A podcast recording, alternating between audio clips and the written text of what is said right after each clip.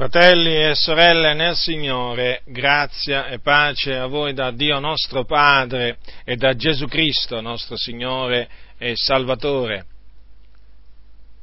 L'Apostolo Paolo ha detto ai Corinzi che Dio ha costituito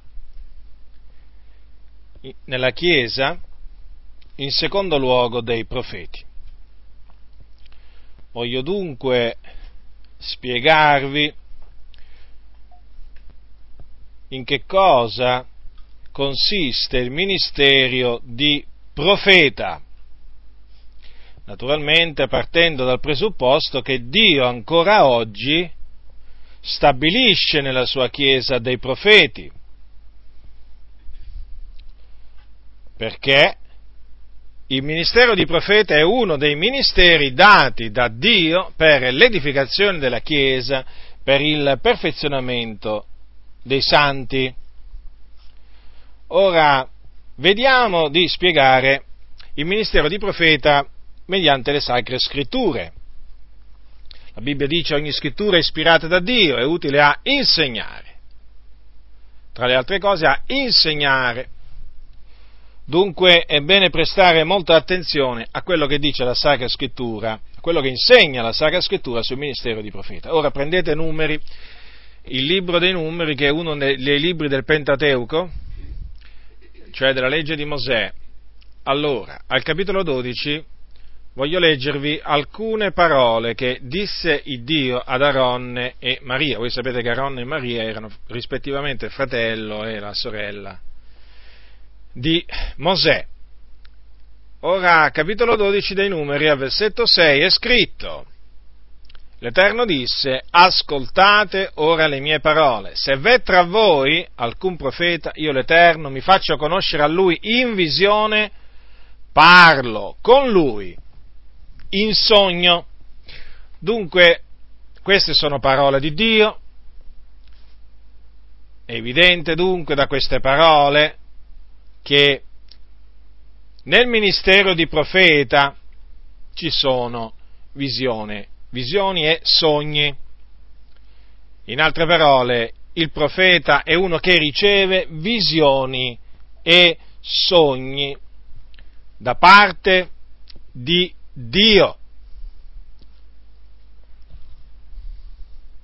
Ora, come vedremo durante l'esposizione appunto di questo insegnamento sul ministero profetico, ci sono delle occasioni in cui la parola di Dio, perché è quella che il Signore rivela al profeta, la parola di Dio, dico, è rivolta o diretta al profeta senza l'ausilio, di, di, senza l'ausilio delle visioni e dei sogni, ma semplicemente con una voce audibile, cioè facendogli sentire la sua voce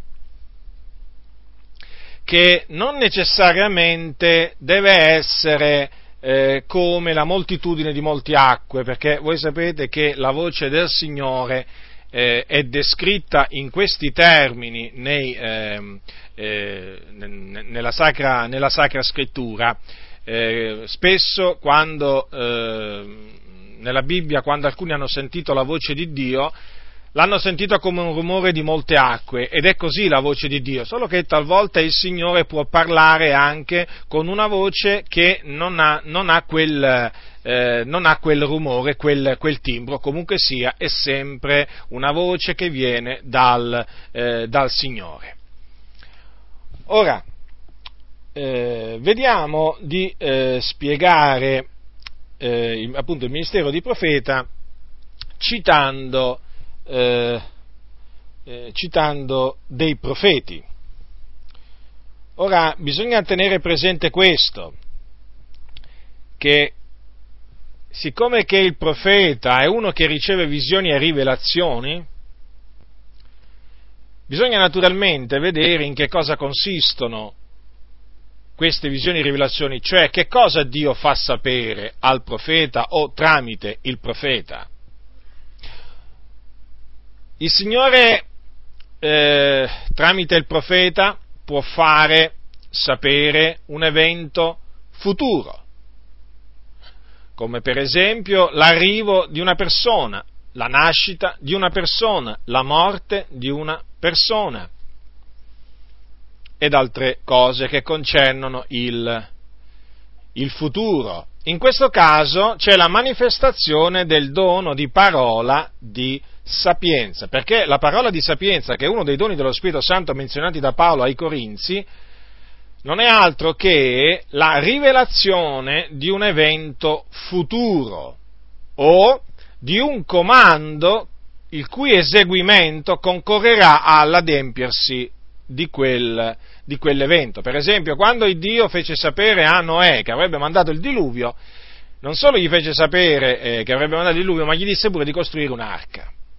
E gli disse anche come doveva farla. E anche in quel caso ci troviamo davanti a una parola di sapienza, quindi sia l'annuncio del, la predizione del diluvio anche il comando di come doveva fare l'arca eh, rientrano appunto nella manifestazione del dono di parola di sapienza. E il profeta ha questa manifestazione, perché vedete, il profeta, dopo lo, lo spiegherò, diciamo, eh, andando avanti, oltre al dono di profezia, ha dei doni di rivelazione. Ora, i doni di rivelazione sono appunto il, il, il dono di parola di sapienza, poi il dono di parola di conoscenza.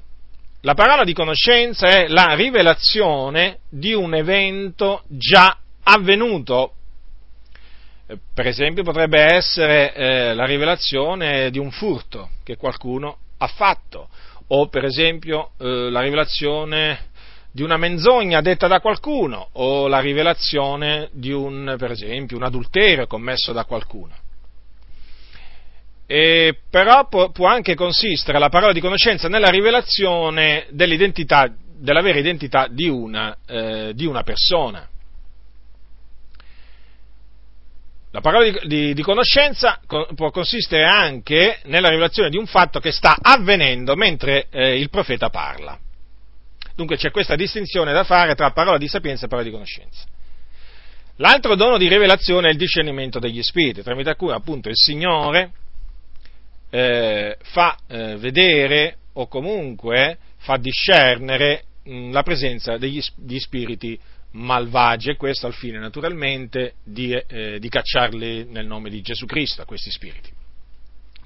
Quindi ministero, chi ha ricevuto il ministero di profeta ha ricevuto, ha necessariamente ricevuto il dono di profezia e dei doni di rivelazione.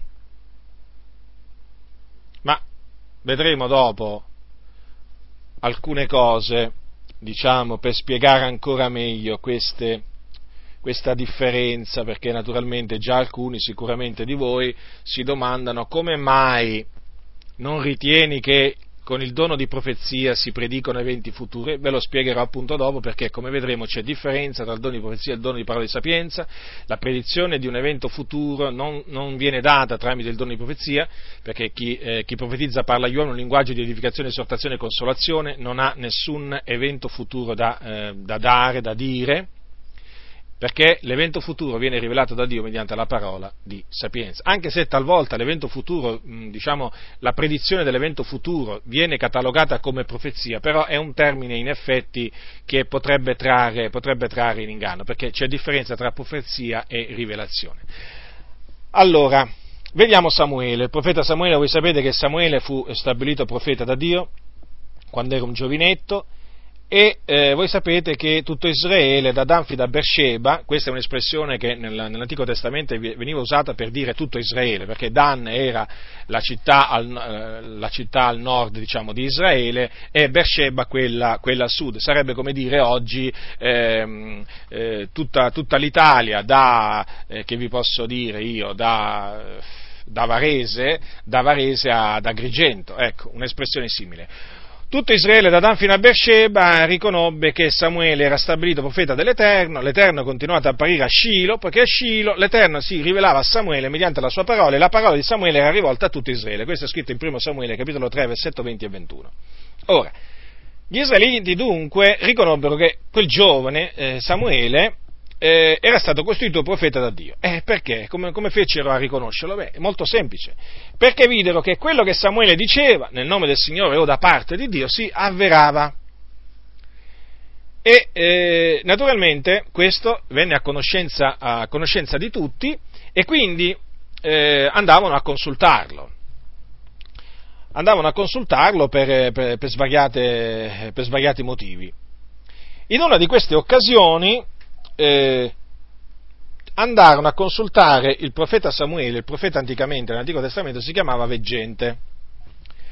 Lo andarono a consultare eh, un certo Saul e il suo servo. Vediamo appunto nel, nel, in 1 Samuele capitolo 9 questi fatti. Ora, il mio intento, il mio scopo, eh, nel, nel ricordarvi queste cose, qual è? Quello di farvi capire come nel ministero di profeta sono manifesti questi doni di rivelazione. Innanzitutto, appunto, vedremo questi doni di rivelazione. Allora, primo Samuele capitolo 9. Allora, cos'era avvenuto? Era avvenuto che eh, Chis, che era il papà di eh, Saul, aveva delle asine e queste asine si erano perdute. Allora eh, Chis mandò eh, Saul a cercare le sue le, le asine e e mandò suo figlio assieme a un suo servo. Allora cercarono le asine, però non le, non le trovarono. A un certo punto Saul disse al suo servo torniamocene a casa, perché eh, qui eh, altrimenti mio papà starà in pensiero non solo per... Eh, cesserebbe di essere, di, di, diciamo, di, di essere preoccupato eh, per le asine e comincerebbe a essere preoccupato per noi. Allora il servo cosa gli disse? Guarda, in questa città c'è un uomo di Dio, veniva anche chiamato così il profeta anticamente, che è tenuto in grande onore. Tutto quello che gli dice succede sicuramente. Ecco, notate, notate appunto la testimonianza che aveva Samuele in Israele. Questo era un servo in una famiglia, ebbene sapeva che quello che diceva Samuele, ma tutto, s'avverava. Allora disse andiamoci, forse ci indicherà la via che dobbiamo seguire. Allora, dato che non, Saulo non aveva più niente da portargli, disse che porteremo all'uomo di Dio. Allora, siccome che il servo aveva, eh, aveva un quarto di un ciclo d'argento, pensate, ancora po- ben poco, poi disse, lo daremo all'uomo di Dio e egli ci indicherà, ci indicherà la via per non presentarsi a mani, a mani vuote dal veggente. E quindi andarono, andarono appunto a trovare il veggente che era Samuele. Perché appunto Saul eh, fu d'accordo.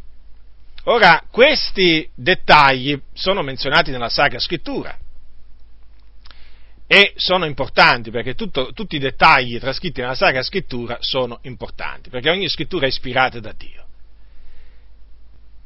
Ecco come il Signore mandò Saul e il suo servo, ma in particolare Saul, eh, da Samuele. Sì, fu il Signore a mandare Saul da Samuele, affinché si adempissero delle parole che il Signore aveva detto il giorno precedente a Samuele. Il Dio aveva dato una rivelazione al profeta Samuele Ecco che cosa c'è scritto. Infatti, quando, Samuele, eh, quando Saul eh, arrivò nella città dove si trovava, dove si trovava Samuele, eh, appunto salendo, eh, Samuele usciva dalla città perché quel giorno doveva, doveva offrire un sacrificio e eh, cosa, cosa avvenne? Avvenne che si incontrarono Samuele appunto incontrò Saul. E in quel momento, in quel momento, il Signore, quando Samuele vide Saul, gli disse, ecco l'uomo di cui ti ho parlato, egli è colui che signoreggerà sul mio popolo. Ora, perché gli disse, ecco l'uomo di cui ti ho parlato? Perché appunto, un giorno prima, il Signore aveva dato questa parola di sapienza, questa rivelazione al profeta Samuele, che leggiamo al capitolo 9, versetto 16. il Signore l'Eterno aveva avvertito Samuele dicendo, domani a quest'ora ti manderò un uomo del paese di Beniamino e tu l'ungerai come capo del mio popolo di Israele. Egli salverà il mio popolo dalle mani dei Filistei, poiché io ho rivolto lo sguardo verso il mio popolo perché il suo grido è giunto fino a me.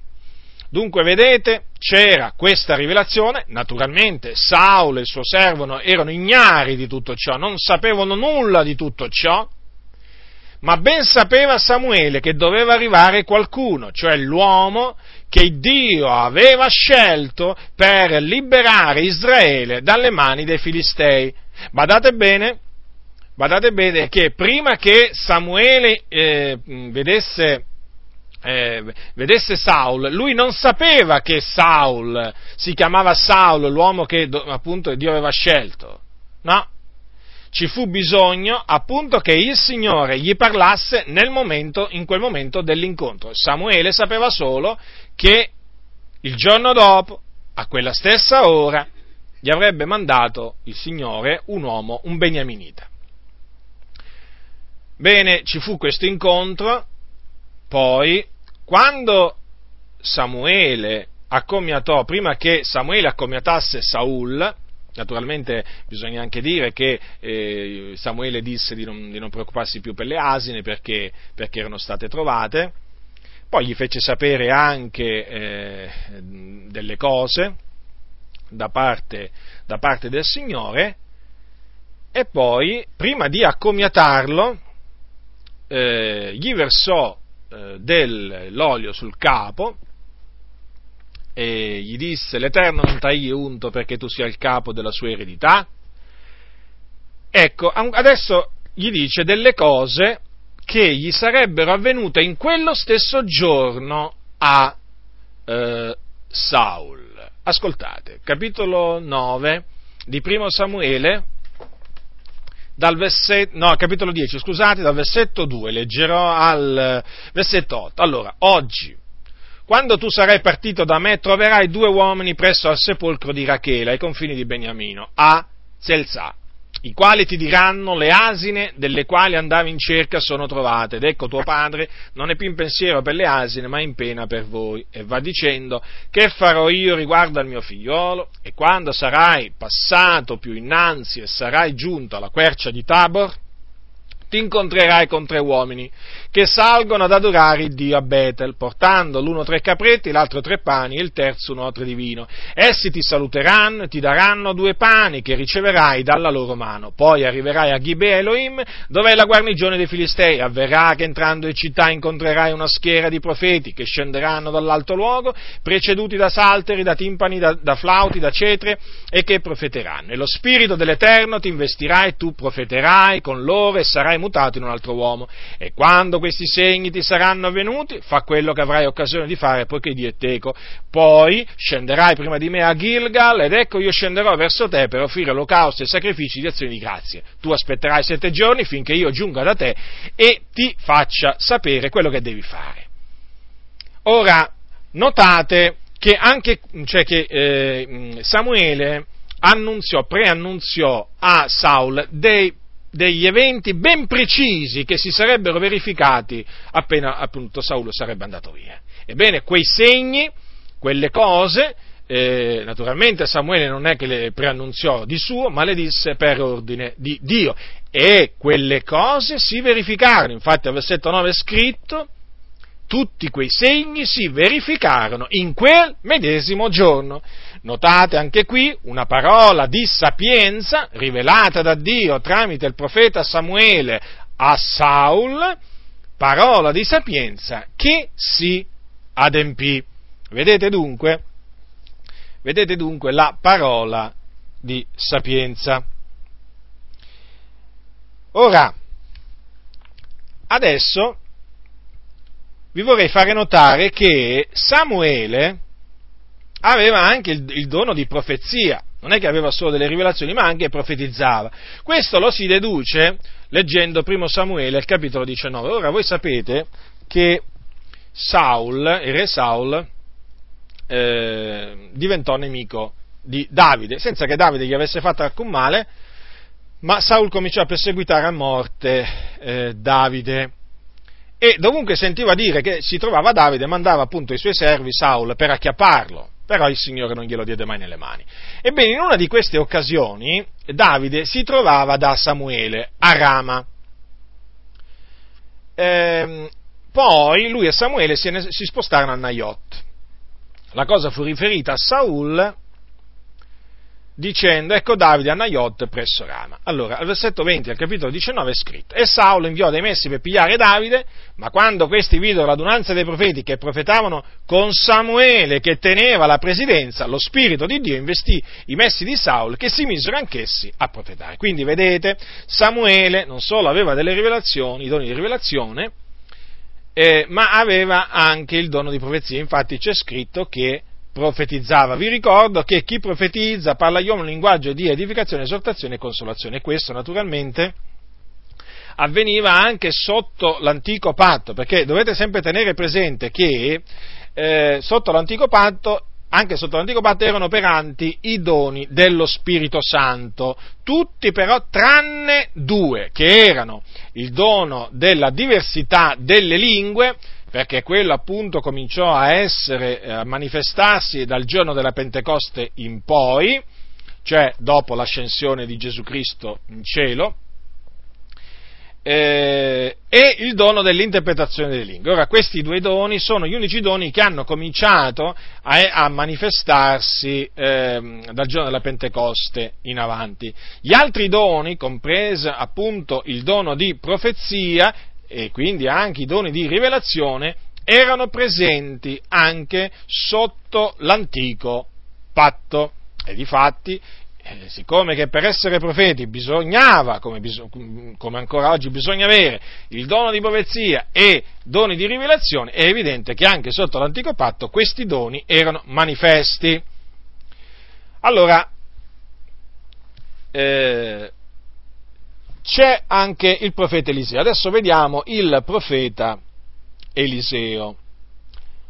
Ora, vediamo eh, al capitolo 5 del secondo re, capitolo 5 di secondo re. Vediamo come fossero operanti anche nel profeta Eliseo i doni di rivelazione, dei doni di rivelazione. Allora, al capitolo 5 la storia la conoscete, è la storia di Geazi, colpito dalla lebbra. Allora, vediamo gli antefatti.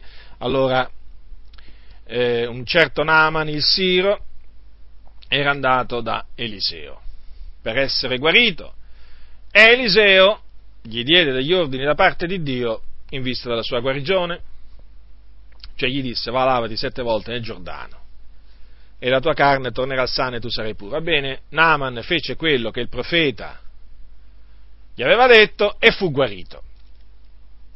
Propose eh, di dare, offrì a, al profeta Eliseo dei doni, ma Eliseo rifiutò, non accettò nulla. Quantunque Naaman lo pressò ad accettare, ma Eliseo rifiutò. Allora che cosa è successo? Che il, il, il servo di Eliseo, che si chiamava Geazi, pensò tra sé, capitolo 5, versetto 20, di secondo re. Ecco, disse fra sé il Gheazi, ecco il mio signore è stato troppo generoso con Naaman, con questo Siro, non accettando dalla sua mano quel che egli aveva portato. Come è vero che l'Eterno vive, io gli voglio correre dietro e voglio aver da lui qualcosa. Così Gheazi corse dietro a Naaman e quando Naaman vi, vide che gli correva dietro, saltò giù dal carro per andargli incontro e gli disse, vai tutto bene? Quegli rispose, tutto bene. Il mio Signore mi manda a dirti, ecco, proprio ora mi sono arrivati dalla contrada montuosa d'Efraim due giovani dei discepoli dei profeti. Ti prego, da loro un talento d'argento e due mute di vestiti. Naaman disse, piacciati accettare due talenti, e gli fece premura. Chiuse due talenti d'argento in due sacchi con due mute di vesti e li caricò addosso a due dei suoi servi, che li portarono davanti a Geazi E giunto che fu alla collina, prese i sacchi dalle loro mani, li ripose nella casa e licenziò quegli uomini che se ne andarono. Poi andò a presentarsi davanti al suo signore. Eliseo gli disse, donde vieni, Geazi? Questi, questi rispose, il tuo servo non è andato in, in verun luogo. Ma Eliseo gli disse, il mio spirito non era egli là presente quando quell'uomo si voltò e scese dal suo carro per venirti incontro? E forse questo è il momento di prendere danaro, di prendere bestie, oliveti, e vigne, pecore, buoi, servi e serve? La lebbra di Naaman s'attaccherà perciò a te ed alla tua progenie in perpetuo. E Gehazi uscì dalla presenza di Eliseo, tutto lebroso, bianco come la neve. Ora dunque, Eliseo non sapeva niente, ma il Signore, mediante una parola di conoscenza, in questo caso una parola di conoscenza, gli rivelò che il suo servo Gehazi era andato, era corso dietro a Naaman e si era fatto dare delle cose che Naaman, cioè che Gehazi non avrebbe dovuto ricercare. Quindi ci fu anche qui una rivelazione. In questo caso, appunto, parliamo di parola di conoscenza, cioè rivelazione di un fatto già avvenuto ma abbiamo anche la, eh, la, predizione di un evento futuro, in questo caso un giudizio terribile di Dio contro eh, Geazzi. In questo caso abbiamo la parola di sapienza. Infatti, quando eh, in seguito Eliseo disse a Geazi, la lebbra di Naaman s'attaccherà perciò a te dalla tua progenie in perpetuo, in quel momento lui fece una predizione di un, di un particolare evento che si sarebbe di lì a poco adempiuto. Si trattò di un giudizio di Dio, certo, perché nella parola di sapienza c'è anche la rivelazione di un giudizio di Dio. Perché il nostro Dio è un Dio che esercita ancora oggi i suoi giudizi, sia sui credenti che sugli increduli. Ricordatevi il giudizio ha da cominciare dalla casa di Dio. Comincia da là. Non comincia da quelli di fuori, comincia da quelli di dentro. E chi sono quelli di dentro? Siamo noi. E cosa succede quando, quando Dio giudica? Punisce. Fa piangere. Ve lo dico in questi termini. Fa piangere, sì, perché quando arrivano i giudizi di Dio sulla testa dei credenti, sulla testa di noi tutti, si piange, non si canta, si piange. È causa di tristezza la disciplina del Signore quando la si riceve, però dopo poi rende un pacifico frutto di giustizia a quelli che per essa sono esercitati. È necessaria la disciplina di Dio in mezzo alla Chiesa di Dio. Così Dio ha stabilito. Non date retta a quelli che vi parlano sempre dell'amore di Dio, sempre dell'amore di Dio, sempre della misericordia di Dio, sempre della benignità di Dio. Mai, mai della giustizia di Dio, mai dei suoi giudizi, mai dei suoi castighi. Come Dio castiga, certo. Abbiamo un esempio qui, il servo di Geazi, castigato dal Signore, con la lebbra, considerate, quella lebbra da cui era stato guarito Naaman, s'appiccicò a Geazi. Terribile il Signore. Il Dio è un Dio tremendo. Ah, qualcuno potrebbe dire, ma qui il Dio dell'Antico Testamento. Perché? Il, no, il Dio del Nuovo Testamento è diverso? Non mi risulta. Io l'Eterno non muto, dice il Signore, il carattere di Dio, i suoi attributi non cambiano, non mutano. Dio era santo sotto l'Antico Testamento ed è santo oggi. Dio era giusto nell'Antico Testamento e Dio è giusto ancora oggi. Dio detestava il falso testimonio, abborriva il falso testimonio sotto l'Antico Testamento e lo abborrisce ancora oggi. Abborriva l'uomo di sangue allora, lo abborrisce adesso. Castigava allora le nazioni, li castiga adesso. Castigava allora il suo popolo, lo castiga adesso. Non è cambiato nulla da questo punto di vista. Nulla! Altrimenti dovremmo dire che Dio è cambiato, ma Dio non è cambiato. Purtroppo è cambiato il messaggio. È cambiato il messaggio. Molti che si dicono servi del Signore hanno deciso di cambiare il messaggio e quindi presentano un Dio cambiato, un Dio strano. Io lo chiamo così, un Dio strano. Io quando sento parlare certi credenti di Dio, sento parlare di un Dio strano, a cui ci manca qualche cosa. Certo, Perché questi credenti si sono fatti l'idea di un Dio, un'idea particolare di Dio. Un'idea particolare. Un, un Dio che quasi con cui si può giocare, quasi che fosse, che vi posso dire io, una bambola, un giocattolo. Ci sono mai certi credenti che con Dio hanno una tale confidenza che lo chiamano papino. Papino gli dicono, papino. Papino. Badate bene a voi stessi. Chiamate Dio Padre nostro, non Papino. E poi ricordatevi che il Dio è grande e tremendo, è chiamato il tremendo, appunto perché è tremendo, i suoi giudizi sono tremendi. Dunque si sono fatti un'idea tutto particolare questi credenti. Pensano di avere a che fare con un Dio che vi posso dire che chiude un occhio talvolta e talvolta ne chiude pure due. Un Dio che è pronto a perdonare, ma guarda caso non è pronto a giudicare. Non è pronto a castigare il nostro Dio. Come? La scrittura dice che è pronto a, è pronto a giudicare i vivi e i morti. E questi come lo fanno passare? Come presentano il Dio questi pastori? Come un Dio proprio che non punisce proprio. Non punisce il Dio di questi predicatori. No, no, fratello, Dio è un Dio d'amore. Ma ditemi un po', ma ditemi un po', ma Dio d'amore era anche quell'Iddio che mandò le truppe romane con a capo Tito a distruggere Gerusalemme nel 70 d.C.? Era lo stesso Dio che esercitò la sua vendetta su Gerusalemme? Era lo stesso Dio, sì o no? Ma non è quello, quell'Iddio di cui Gesù disse, quelli sono giorni di vendetta? Eh? Affinché tutte le cose che sono scritte siano adempiute, guai alle donne che saranno incinte a quelle che allatteranno in quei giorni? Ma era lo stesso Dio? Sì, era lo stesso Dio.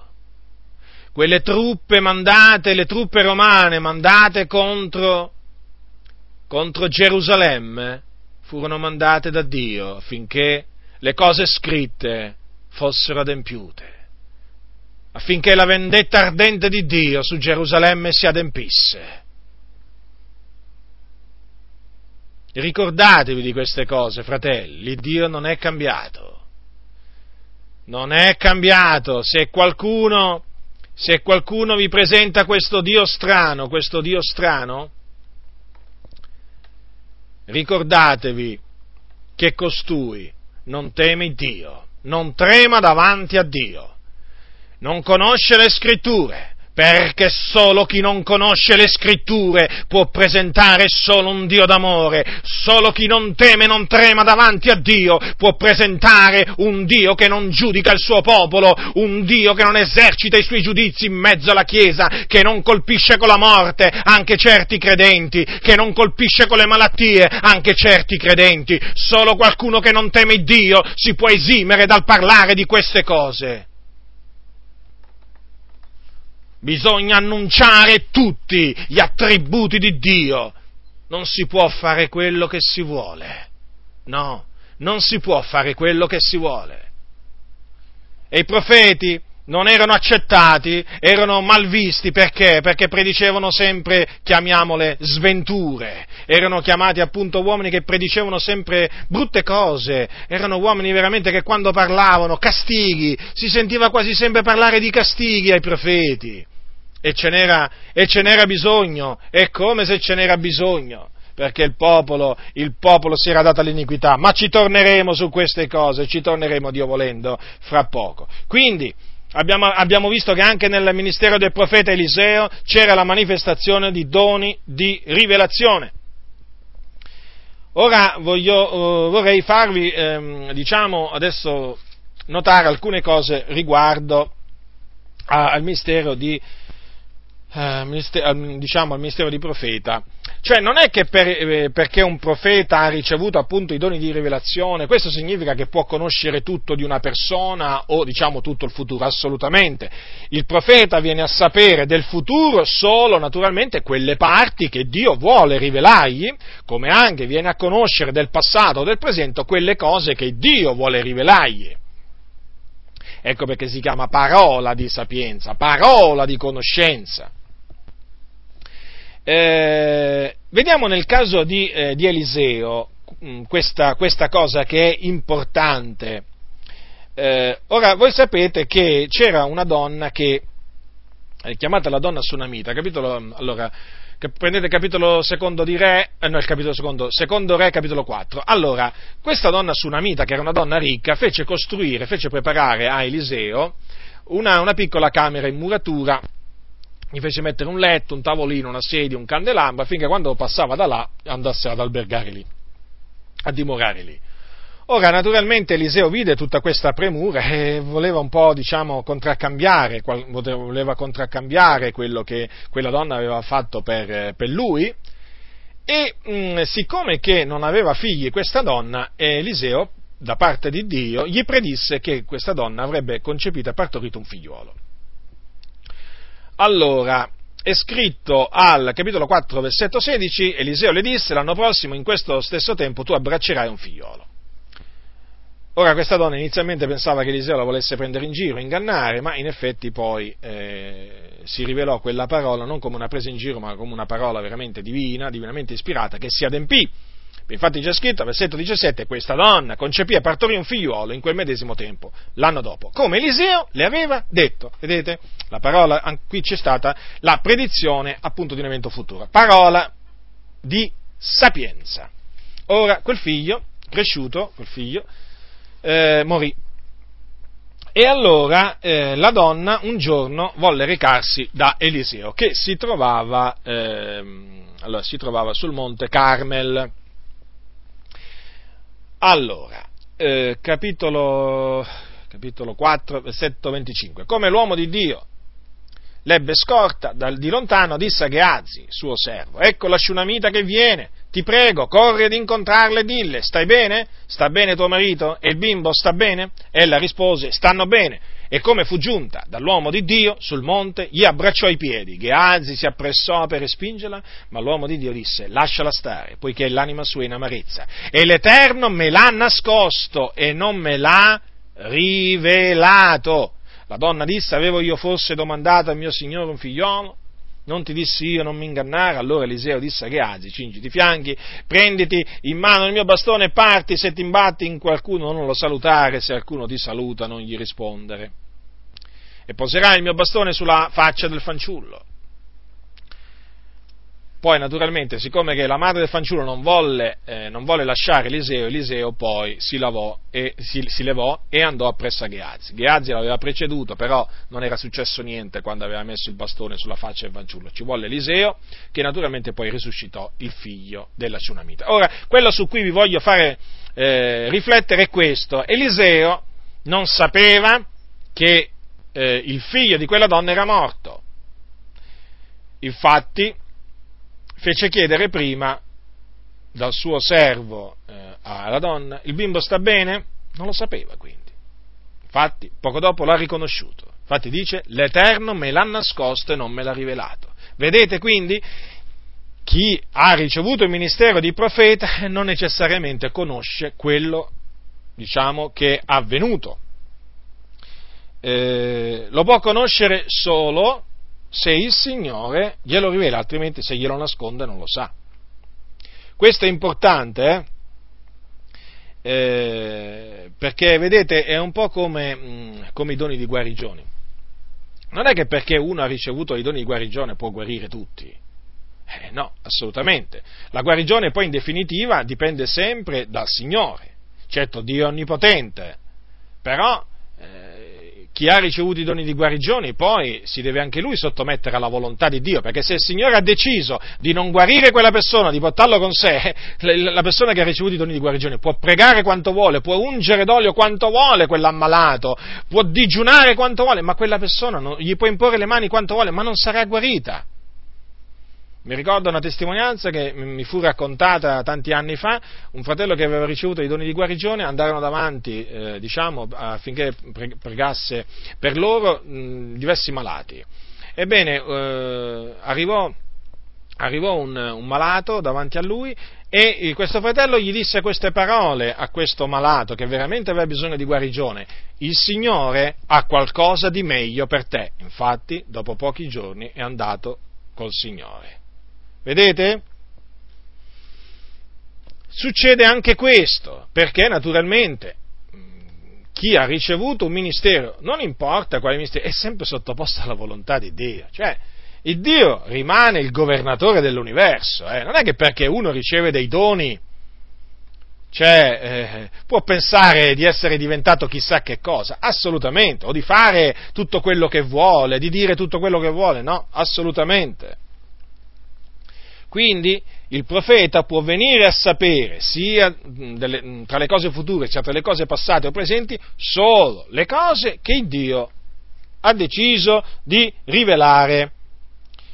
Ora, eh, c'è un'altra occasione in cui eh, il profeta eh, Eliseo fece una predizione di un evento particolare questo lo troviamo al secondo re capitolo 7. Ora Samaria, la città di Samaria era circondata dai Siri e naturalmente c'era una carestia terribile, ma proprio terribile.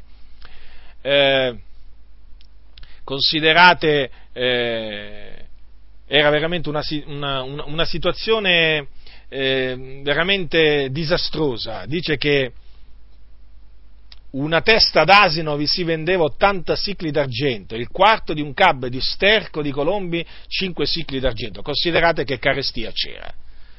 Ebbene, Eliseo fece una predizione, quindi ebbe una parola di eh, sapienza. Ascoltate, capitolo 7, versetto 1, allora Eliseo disse, ascoltate la parola dell'Eterno, così dice l'Eterno, domani a quest'ora la porta di Samaria, la misura di fior di farina, si avrà per un siclo e le due misure d'orzo si avranno per un secolo. Ebbene, quella parola, che veramente umanamente sembrava una pazzia, perché tutte le circostanze proprio eh, facevano presagire al peggio e non al meglio, ebbene quella parola si adempì esattamente come aveva detto il Signore per bocca di Eliseo. Infatti il Signore operò un miracolo e il giorno dopo, appunto, le cose, le cose eh, diciamo, andarono come, eh, come, era stato, come, era stato, detto. Ora, vediamo adesso eh, dei doni di rivelazione in Gesù. Come qualcuno dirà, ma perché Gesù aveva i doni di rivelazione? Certo, Gesù era un uomo, non lo dimenticate. Gesù aveva bisogno di essere unto di, di Spirito Santo per poter esercitare il suo ministero era un vero uomo. Bene, in Gesù troviamo eh, sia il dono di parola di conoscenza che il dono di parola di sapienza. Ora vediamo nel caso, eh, vediamo la parola di, con- di conoscenza. Ora voi sapete che Gesù un giorno incontrò una donna samaritana e allora Gesù incontrò una donna samaritana. Dove la incontrò? La incontrò eh, vicino a una città della Samaria chiamata Sicar, a una città eh, chiamata Sicar, una città dei Samaritani, e eh, Gesù intavolò una, un, diciamo, un discorso con questa, con, questa, con questa, donna. Voi sapete che eh, quella donna andò a tingere l'acqua, Gesù le chiese, le chiese da bere, poi da lì cominciò cominciò il discorso. A un certo punto Gesù fece, Gesù fece, questa domanda alla donna samaritana, capitolo 4, versetto 16 di Giovanni, va a chiamare tuo marito e vieni qua. La donna gli rispose, non ho marito. E Gesù, hai detto bene, non ho marito, perché hai avuto cinque mariti e quello che hai ora non è tuo marito, in questo hai detto il vero.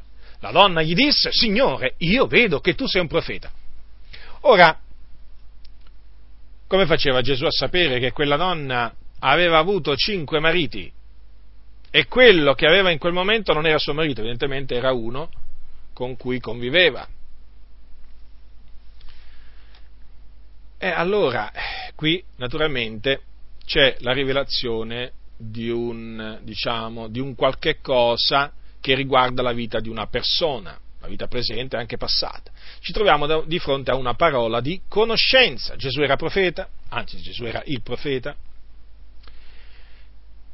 e appunto vedete qui c'è la manifestazione di uno dei doni di rivelazione, il dono di parola, di conoscenza.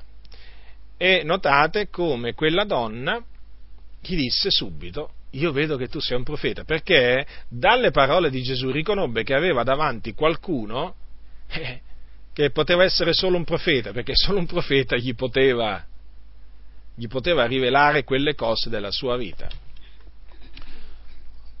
Ora, voi, voi, sapete che in virtù di questa parola di conoscenza, quanto può fare la manifestazione di un dono eh, dello Spirito Santo, quanto può fare che cosa avvenne poi in seguito a questa rivelazione? Perché poi avvenne tutto, in, in, diciamo, a motivo di questa rivelazione.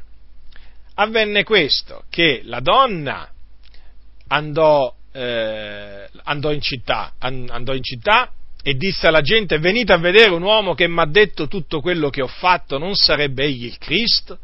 E la gente uscì dalla città e veniva a lui. Notate? Quindi la donna si mise a testimoniare di un fatto straordinario di cui lei era stata, diciamo, testimone. Poi, naturalmente, eh, molti dei samaritani, la Bibbia dice, credettero in lui a motivo della testimonianza resa da quella donna. Egli mi ha detto tutte le cose che ho fatto.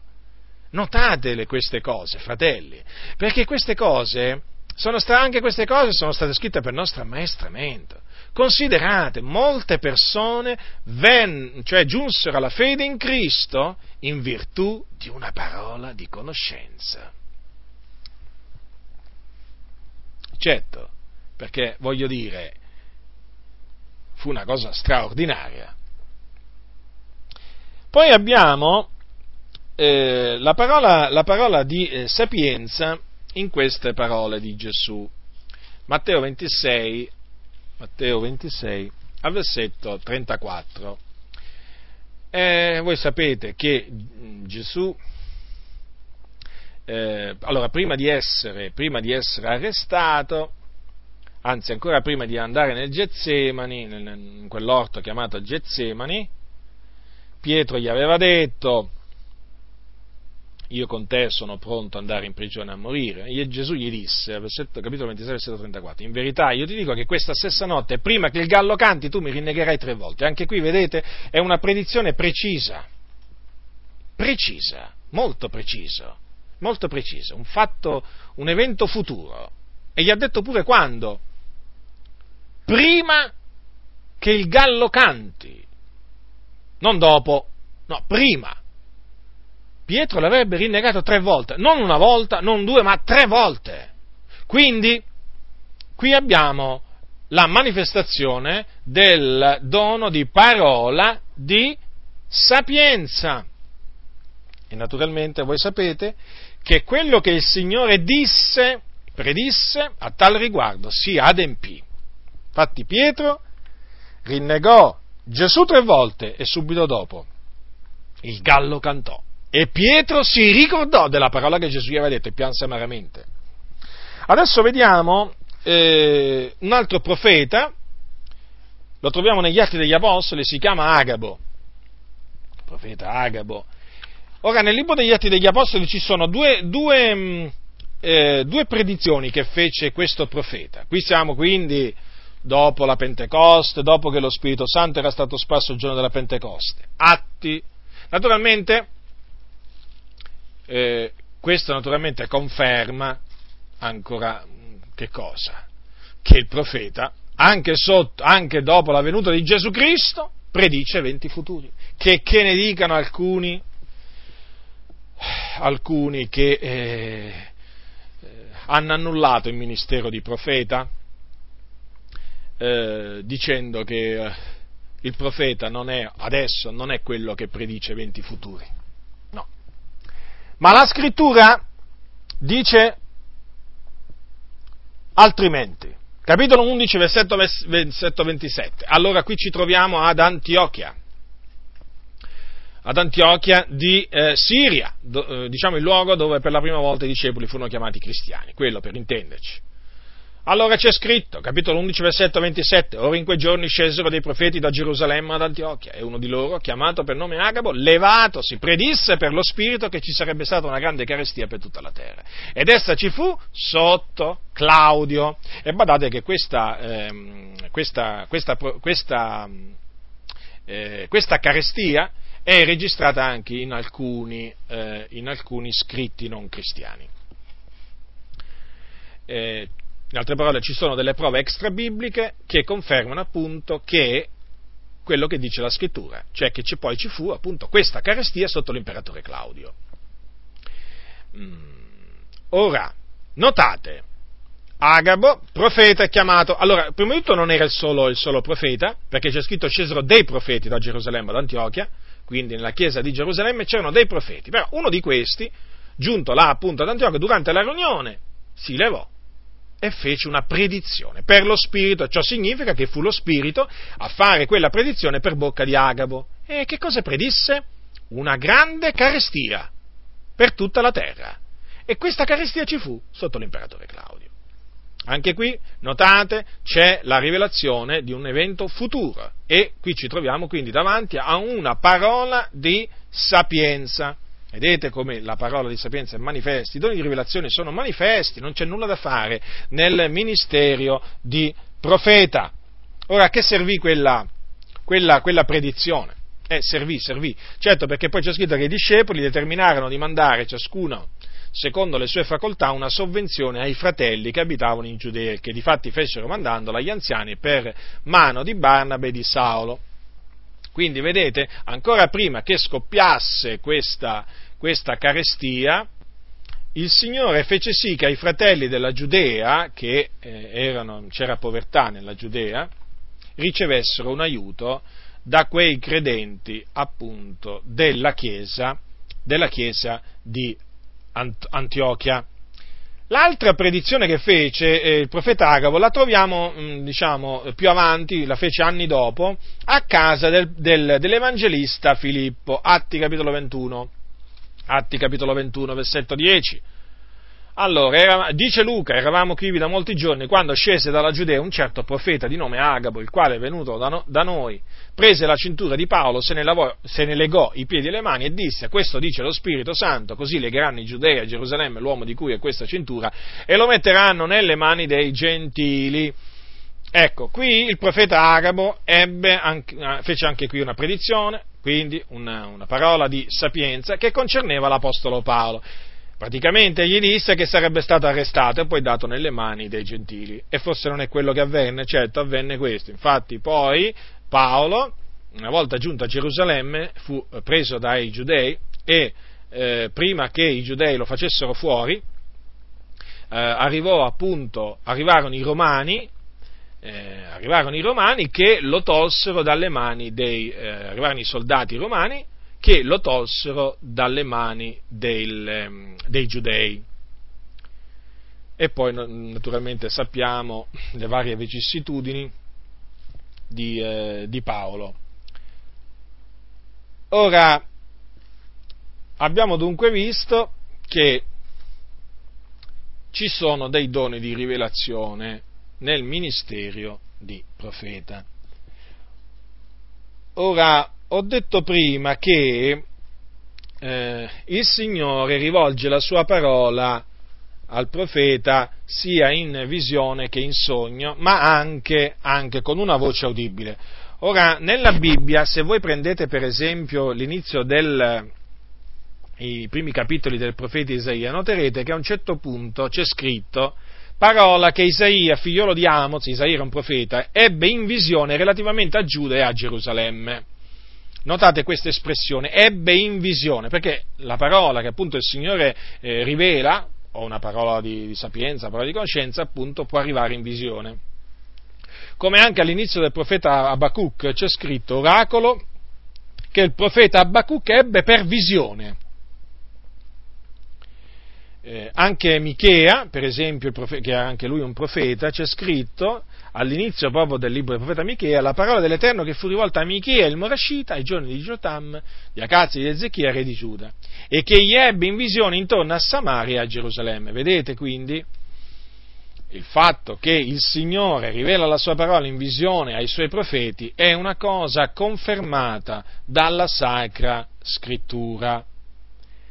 Eh, come vi ho detto però talvolta eh, gliela rivela la parola sen, senza, la, senza le visioni, senza l'ausilio di visioni. Quando nella scrittura per esempio voi leggete la parola dell'Eterno fu rivolta ad Elia in questi termini, ecco in questi casi vuole dire che gli arrivò proprio la voce del Signore senza che lui vedesse alcunché, senti la voce. Oh, e in questi casi avviene che il profeta sente la voce di Dio, la può sentire in qualsiasi circostanza, la può sentire mentre è da solo mentre è in compagnia di altri. In questo caso la voce di Dio la sente solo il profeta, naturalmente. Dunque, ho detto prima che nel profeta sono operanti, appunto il ministero di profeta consiste nel dono di profezia più doni di rivelazione. Allora, vorrei appunto fare questa mh, precisazione a cui ho accennato già prima. Allora, nel dono di profezia non c'è la rivelazione di un evento futuro. Eh, perché la, la predizione, la rivelazione di un evento futuro c'è nella parola di sapienza. Sono due doni differenti. Noi sappiamo che vi è diversità di doni e c'è differenza tra il dono di parola, tra il dono di profezia e il dono di parola di sapienza. Ora, chi profetizza, quindi chi ha il dono di profezia, parla agli uomini un linguaggio di edificazione, di esortazione e di consolazione, dice Paolo, dice Paolo ai Corinzi. Come notate, in questa definizione non c'è nessun eh, diciamo, evento futuro predetto. Non c'è scritto che chi profetizza annuncia eventi futuri, anche se, ripeto, talvolta il verbo profetizzare e il termine profezia vengono usati anche nella scrittura in relazione a, diciamo, prediz- eh, cose future. Però la predizione di, una, di un evento futuro in effetti è una parola di sapienza. Ora, vediamo alcune, alcune diciamo, parole di edificazione, esortazione e consolazione, appunto enunciate tramite il dono di profezia. Questo per farvi capire appunto come nel dono di profezia non c'è predizione di evento futuro. Allora prendete il capitolo 28 di Isaia, al versetto al versetto 23. Allora, Isaia, 20, capitolo 28, versetto 20, dal versetto 23. Porgete orecchio e date ascolto alla mia voce. Queste sono parole del profeta Isaia. State attenti, ascoltate la mia parola. L'agricoltore ara egli sempre per seminare, rompe ed erpica egli sempre la sua terra quando ne ha appianata la superficie, non vi semina egli l'aneto, non vi sparge il comino, non vi mette il frumento a solchi, l'orzo nel luogo designato, il farro entro i limiti adesso assegnati. Il suo Dio gli insegna la regola da seguire, la maestra, l'aneto non si trebbia con la trebbia, né si fa passare sul comino la ruota del carro, ma l'aneto si batte col bastone e il comino con la verga, si trebbia il grano, non di meno non lo si trebbia sempre, vi si fa passare sopra la ruota del carro e di cavalli, ma non si schiaccia. Anche questo procede dall'Eterno degli eserciti, meravigliosi sono i suoi disegni, grande la sua sapienza. Ecco, queste sono parole di edificazione, enunciate tramite il dono di profezia. Notate, non c'è nessuna predizione di un evento futuro. Vediamo un linguaggio di esortazione al capitolo, al capitolo 46, sempre di appunto del profeta, del profeta Isaia, al versetto, al versetto 8. C'è scritto, ricordatevi di questo e mostratevi uomini o trasgressori, rientrate in voi stessi. Questa è un'esortazione, com'è un'esortazione anche quest'altra di Isaia al capitolo 8, al versetto capitolo 8, versetto eh, 13. L'Eterno degli eserciti, quello santificate, sia Lui quello che temete e paventatevi. Notate appunto le parole di esortazione. Poi abbiamo le parole di consolazione. Poi prendete il capitolo 51, versetto 12, sempre di Isaia. Io, io sono colui che vi consola. Chi sei tu? Che tu tema l'uomo che deve morire, il fiol dell'uomo che passerà come erba? Notate? E queste sono parole sono parole queste qui di consolazione, come per esempio anche queste altre, il 51 Isaia, versetto 7 e 8. Ascoltatemi, o voi che conoscete la giustizia, popolo che hai nel cuore la mia legge. Non temete l'obbrobio degli uomini, né siate sgomenti per i loro oltraggi. Poiché la tignola li divorerà come un vestito e la tarma li roderà come la lana, ma la mia giustizia rimarrà in eterno, la mia salvezza per ogni età. Notate anche qui parole di consolazione il Signore è un Dio che consola gli abbattuti. Consolava gli abbattuti nell'Antico Testamento e li consola ancora oggi gli abbattuti. E lo fa anche tramite appunto il dono di profezia.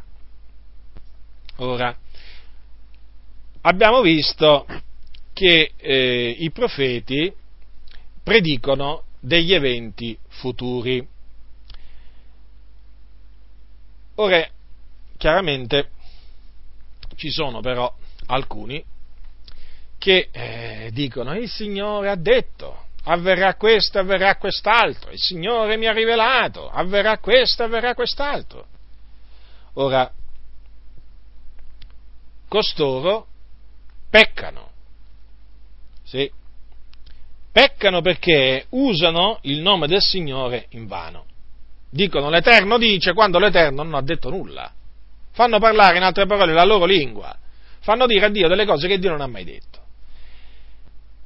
Il profeta non può dire quello che vuole lui, non è autorizzato a dire quello che vuole lui, il profeta è autorizzato a dire solo quello che Dio gli comanda da, di dire. Nel libro del Deuteronomio il Signore ha detto queste parole, marcatevele queste parole, capitolo 18. Ma il profeta, capitolo 18, versetto 20, ma il profeta che avrà la presunzione di dire in mio nome qualcosa che io non gli abbia comandato di dire o che parlerà in nome di altri dei, quel profeta sarà punito di morte. Avete notato quindi? Avete notato il giudizio di Dio contro i profeti che eh, dicono di cose diciamo, che il Signore non ha comandato o parlano niente di meno in nome di altri dei? Avete in che cosa, in che cosa consiste? Morte. Ora qualcuno potrebbe dire, ma qui come facciamo a sapere se quel profeta che, che, che, predice un evento futuro, quando dice l'Eterno dice, l'Eterno mi ha detto, l'Eterno mi ha rivelato, come facciamo a sapere se quello che lui ha predetto l'ha, de, l'ha predetto il Signore o meno? Ma la scrittura non ci lascia mica nel buio, sapete? No, no, no, no, la scrittura dice la, la, tua parola è una lampada al mio piano, una luce sul mio sentiero, quindi prestiamo attenzione alla legge, alla testimonianza, alla rivelazione. Allora, ecco cosa dice la scrittura, come farà riconoscere se uno parla da parte di Dio o no, se quella parola praticamente l'ha detta il Signore o l'ha detta lui per, per suo senno, di sua presunzione. Allora, per presunzione. Capitolo 18, versetto 21 e 22. E se tu dici in cuore tuo, come riconosceremo la, palo- la, parola che l'Eterno non ha detta? Quando il profeta parlerà in nome dell'Eterno e la cosa non succede, non si avvera, quella sarà una parola che l'Eterno non ha detta. Il profeta l'ha detta per presunzione. Tu non lo temere. Eh sì, perché noi non dobbiamo temere gli uomini, ma dobbiamo temere Dio. Allora, avete notato come si fa a riconoscere una parola che il Signore non ha detta tramite un profeta? Eh, quando quella cosa non succede, non si avvera, eh, quella è una parola detta per presunzione, non l'ha detta il Signore, perché tutto quello che il Signore predice si avvera. Il Signore manda ad effetto tutta la sua volontà. Quando ha detto una cosa non la farà? Le sue promesse sono fedeli e veraci. Tutto ciò che Dio promette di fare in futuro, tutto quello che Lui preannuncia, quello succede sicuramente. Il Dio non è solo un Dio che prevede, ma è un Dio che predetermina. Quello che Dio ha preannunziato lo ha pure predeterminato. State attenti che in molte comunità eh, serpeggia questa falsa dottrina, che sì, il Dio preannuncia ma non predetermina. Come? Quello che preannuncia allora non l'ha predeterminato, ma che, vate, ma che andate cianciando, ma che andate cianciando. Allora il Signore non aveva nemmeno pre, pre, predeterminato le sofferenze del Cristo, allora il Signore non aveva nemmeno predeterminato la morte del Cristo, allora il Signore non aveva nemmeno predeterminato la sua risurrezione. Cianciatori, ma quando rientrerete in voi stessi? Ma quando rientrerete in voi stessi? Ma quando smetterete di dire queste assurdità? Voi state parlando contro il Signore quando dite che Dio prevede ma non predetermina, perché quello che Dio ha previsto lo ha predeterminato. Dio aveva previsto che il Cristo soffrisse, ma tutte quelle cose le aveva predeterminate, tutte quelle cose che poi avvennero a Gesù avvennero per il determinato consiglio di Dio. Quando il Signore dice una cosa che avverrà, avverrà perché Lui la manda ad effetto. Se il Signore dice che domani qui a Roma nevicherà, eh, sapete cosa farà il Signore? Manderà delle nuvole cariche di neve e poi dirà alla neve cadi sulla terra. Sì. Eh, e certo. Chi è che fa nevicare? Che nevica così, il cielo fa cadere la, pio- la, la neve, la pioggia così, di suo, di suo seno. No, è il Signore che comanda la pioggia, comanda la neve, comanda la grandine. Allora, se il Signore dice che domani nevicherà, nevicherà! E naturalmente per far nevicare manderà le nuvole. E con le nuvole manderà la, la, la neve con le nuvole. Dovrà, par- dovrà, parlare alla neve, certo. Quindi quello che Dio prevede, è qualche cosa che Dio ha predeterminato, e di fatti poi lo manda ad effetto. Badate bene, fratelli, badate bene perché veramente circolano delle false dottrine in mezzo alle chiese veramente che talvolta hanno dell'incredibile, mostrano, denotano un'ignoranza delle sacre scritture che è spaventosa. Ora, il profeta abbiamo visto che oltre a predire eventi futuri, profetizza anche. E naturalmente eh, uno potrebbe dire, eh, ma io come faccio a sapere se quello è la profezia? Vi ricordo che nella profezia non c'è un evento futuro predetto, ma come faccio a sapere che, che, che quella profezia è da parte di Dio o, o, il profeta l'ha detta di suo senno? Beh, tu fai quello che dice la Sacra Scrittura. Dice la Scrittura, parlino due o tre profeti e gli altri giudichino. Eh, dice, non disprezzate le profezie, esaminate ogni cosa, ritenete il bene, astenetevi da ogni specie di male. Quindi, che cosa bisogna fare quando il profeta rivolge un, un linguaggio di edificazione, consolazione, esortazione? Bisogna vedere se quelle esortazioni, quelle parole di consolazione sono bibliche o quelle parole di edificazione. Faccio un esempio, se il profeta dice che la, faccio un esempio, in una, eh, faccio un esempio eh, per farvi capire, fratelli, questi qua sono esempi che, che, che, che, faccio solamente per farvi capire. Allora, mettiamo caso che il profeta, eh, il profeta dice che mm, la terra, eh, il Signore sta assisa sulla terra che è quadrata. Ora, è chiaro che la terra non è quadrata, la terra è un globo, così la chiama la Bibbia. E quindi è evidente che alla luce delle Sacre Scritture, eh, dato che la Terra è un globo e non è quadrata, eh, quella, quella profezia è falsa. Ma si possono, vi potrei, vi potrei, veramente fare una sfilza, una lista di, di, di, di profezie che alla, alla, luce delle Sacre Scritture risultano, risultano, false. Quindi quello che deve fare un credente è esaminare le profezie alla luce delle sacre scritture. Per esempio, facciamo un esempio, eh, durante il culto, durante la preghiera, un fratello comincia a dire così, così parla l'Eterno, non mangiate la carne di maiale perché vi contamina l'anima. È chiaro, quello sta profetizzando di suo senno, perché la carne di maiale si può mangiare, non è che chi la mangia ci contamina l'anima, perché appunto non è quello che entra nella bocca dell'uomo che contamina l'uomo, ma quello che esce dalla bocca dell'uomo. Quindi, vedete, c'è una maniera per capire anche se le profezie sono eh, da parte eh, del Signore, dalla parte dello Spirito del Signore o meno, ma dopo ci torno su questo, su questo fatto. Allora, vi ho detto prima che chi appunto predice un evento futuro usando il nome del Signore, ma quell'evento futuro non l'ha ordinato il Signore, incorre nella morte, morte fisica. Eh? Ora vi voglio, leggere, eh, vi voglio leggere quello che avvenne al profeta Anania, un profeta che si chiamava Anania ai tempi di Geremia. Geremia, prendete il capitolo di Geremia, versetto 28. Allora, Geremia, versetto 28. Ecco che cosa troviamo scritto per nostro ammaestramento. Guardate che cosa il Signore ha voluto che fosse trascritto per nostro ammaestramento. Capitolo 28, in quello stesso anno. Al principio del regno di Sedechia, re di Giuda, l'anno quarto, il quinto mese, Anania, figliolo di Azzur, profeta che era di Gabon, di Gabaon, mi parlò nella casa dell'Eterno in presenza dei sacerdoti e di tutto il popolo, dicendo, così parla l'Eterno degli eserciti, l'Iddio di Israele, io spezzo il gioco del re di Babilonia, entro due anni io farò tornare in questo luogo tutti gli eredi della casa dell'Eterno che Nebuchadnezzar, re di Babilonia, ha tolti da questo luogo e apportati a Babilonia. E ricondurrò in questo luogo, dice l'Eterno, Jeconia, figliolo di Joachim, re di Giuda, e tutti quei di Giuda che sono stati menati in cattività in Babilonia, perché spezzerò il gioco del re di Babilonia.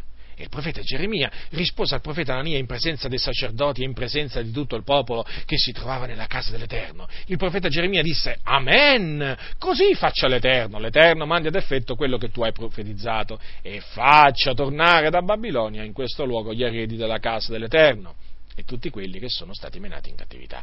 Però ascolta, ora questa parola che io pronunzio in presenza tua e in presenza di tutto il popolo. I profeti che apparvero prima di me e prima di te, fin dai tempi antichi, profetarono contro molti paesi, contro grandi regni, la guerra, la fame e la peste.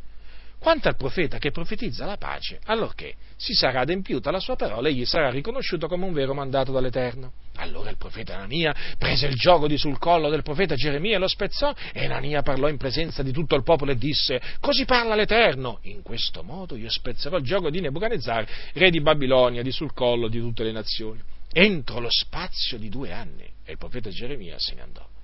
Allora la parola dell'Eterno fu rivolta a Geremia dopo che il profeta Anania ebbe spezzato il gioco di lui sul collo del profeta Geremia e disse, va e dia ad Anania, così parla l'Eterno, tu hai spezzato un gioco di legno, ma hai fatto invece di quello un gioco di ferro poiché così parla l'Eterno degli eserciti, l'Iddio di Israele, io metto un gioco di ferro sul collo di tutte queste nazioni, perché siano assoggettate a Nebuchadnezzar, re di Babilonia, ed essi gli saranno assoggettati e io gli do pure gli animali della campagna. Il profeta Geremia disse al profeta Anania, ascolta, Anania, l'Eterno non t'ha mandato e tu hai indotto questo popolo a confidare nella menzogna. Perciò così parla l'Eterno ecco io ti scaccio di sulla faccia della terra, quest'anno morrai, perché hai parlato di ribellione contro l'Eterno. Il profeta Anania morì quello stesso anno, nel settimo mese. Dunque, Anania aveva fatto una bella predizione, piacevole a sentirsi, molto, molto piacevole, ma aveva fatto una predizione falsa, una menzogna aveva detto, e Dio lo punì facendolo morire. Notate la prudenza di Geremia all'inizio. Amen aveva detto. Così faccia l'Eterno. Però poi avete notato che gli volle dire anche qualche cos'altro. Naturalmente lui ancora non sapeva Geremia, vedete? Che Anania aveva detto il falso. Eppure guardate, poco dopo il Signore rivelò a Geremia che appunto Anania aveva predetto un qualche cosa di falso e per quella falsità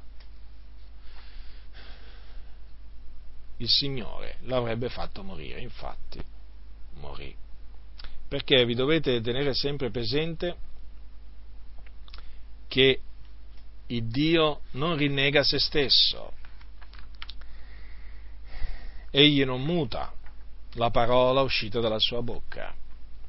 E Anania con quelle parole aveva stravolto la parola di Dio, il piano di Dio, il disegno di Dio. E quindi il Signore a quel temerario che aveva usato il nome del Signore in vano lo fece morire. Vedete, ci sono ancora oggi molti che usano il nome del Signore in vano e fanno predizioni naturalmente vane. In mezzo alla Chiesa, eh? Fanno parlare la loro lingua. Dicono così parla l'Eterno. E che cosa predicano? Ma un po' di tutto. Per esempio predicano la guarigione di alcuni fratelli malati gravemente. E naturalmente poi quella guarigione non si avvera. Anzi, quelle persone muoiono.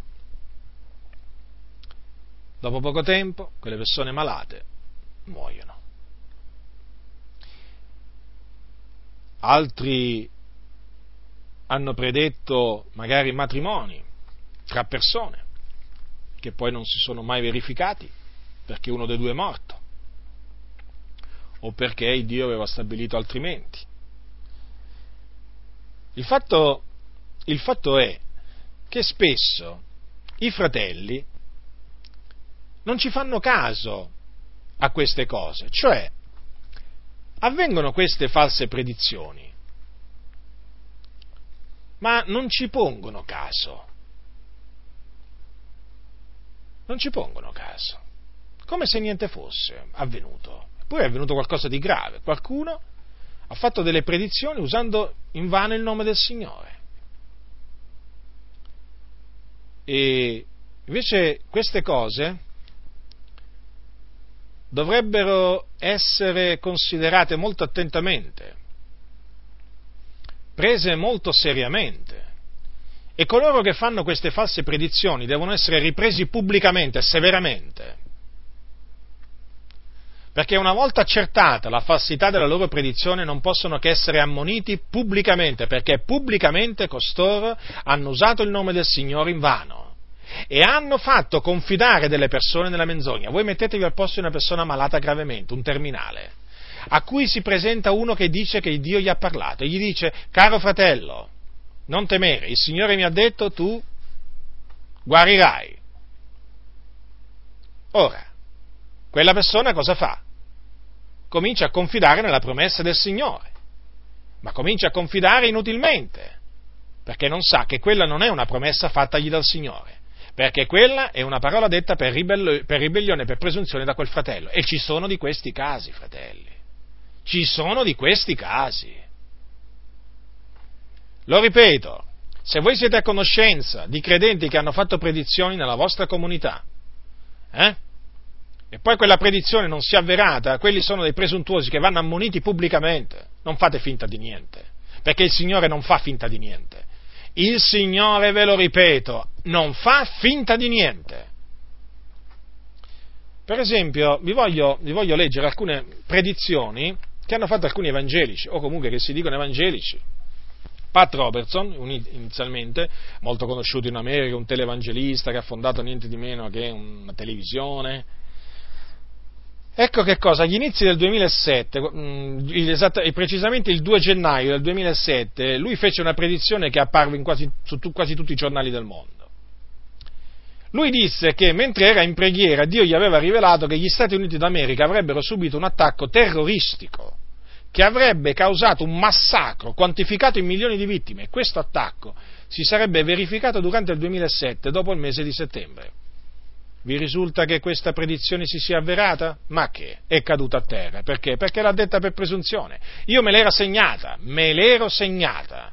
Perché quando la sentì, dissi, questa me la segno, voglio proprio vedere se è il Signore che gli ha rivelata a questo uomo questa cosa. Ho aspettato, aspettato, poi quando è arrivato, quando è passato, diciamo, il, diciamo, il mese di, l'anno 2007, ecco, mi sono ricordato di quella sua predizione, ho detto, ecco, ecco un esempio di predizione fatta per presunzione. Poi c'è naturalmente Benny Hinn, non può mancare Benny Hinn nel campo delle false, delle false predizioni, ma perché lui veramente, eh, lui è un maestro di falsità, lui il 31 dicembre del 1989 presso l'Orlando Christian Center in Orlando, Florida, fondato da lui eh, questo centro, ha fatto questa predizione. Eh. Ascoltate Benny Hinn, quello che qui in Italia hanno invitato, diciamo, tanti pastori, hm, che invitano, gli danno le chiavi della loro comunità, che lo, lo, lo accolgono con, come si suol dire, con eh, i guanti bianchi. E poi c'è una maniera tutta particolare per accogliere Bennin, perché Bennin non è che si accoglie come uno qualsiasi. Niente di meno ho sentito che quando è venuto in un posto del nord Italia una volta furono convocati i pastori tempo e tempo prima che arrivasse Benini in Italia perché eh, furono ammaestrati sul come ricevere Benini. Immaginate un po', c'è pure la maniera per ricevere Benini, eh beh, d'altronde. Allora, Benin nel 1989, quindi nel 31 dicembre, ha fatto questa, pre... no, ne ha fatte due, adesso ve ne leggo tutte e due, vi leggo prima la prima niente di meno lui ha predetto la distruzione della comunità omosessuale in America. In America sono milioni eh, gli omosessuali. Ascoltate quello che ha detto il, eh, allora Benny Hinn, inizio della citazione, il Signore mi comanda anche di dirvi che a metà degli anni 90, verso il 94-95, non più tardi, Dio distruggerà la comunità omosessuale in America. Allora a quel punto la platea applaude, sapete come fanno in America, ma anche qui in Italia, eh? non è che qui sono da meno. Ma non la distruggerà tramite ciò che tante menti hanno pensato, egli la distruggerà con il fuoco e molti si convertiranno e saranno salvati e molti si ribelleranno e saranno distrutti. Finita, fine della citazione. Eh. Vi risulta a voi che gli omosessuali in America sono stati distrutti dal Signore? Gli omosessuali in America, in America semmai sono aumentati. In America, come anche naturalmente